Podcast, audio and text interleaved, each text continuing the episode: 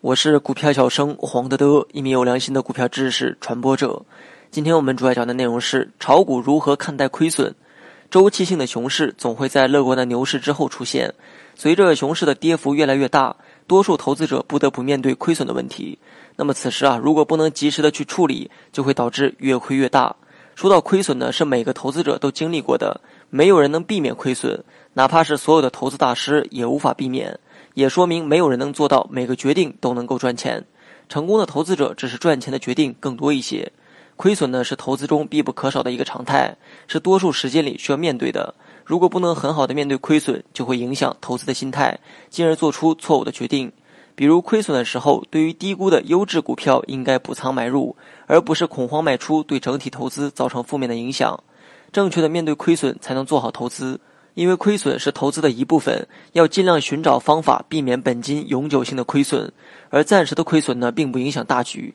投资啊是长远的事业，短期的亏损和盈利都说明不了任何问题，只有长久的盈利才是根本。那么当发生亏损的时候，我们应该如何做得更好呢？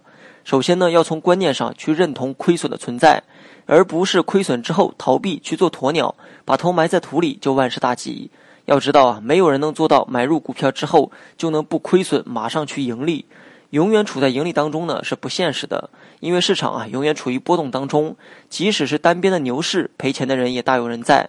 而且越是做短线，亏损的概率就越大，因为短线波动的频率更高，操作次数也更高，成本自然也就更高。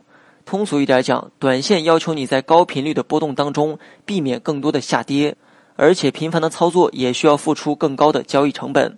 对于资金量只有几万块钱的小散户来说，频繁操作产生的交易佣金都是一笔不小的负担。短线操作和猜硬币的游戏概率是一样的，看似有一半赚钱的概率，且赚钱的时间呢很短，但同时啊赔钱的概率也是一样的。而做长线则会降低亏损的概率，因为相对短期而言，股价长期的高估和低估更容易去判断。你不需要在意短期的波动，你只需要了解在大致的价格区间内，股票是属于低估还是高估就可以了。在低估的时候选择买入，那么亏损的概率自然也就会大大降低。好了，本期节目就到这里，详细内容你也可以在节目下方查看文字稿件。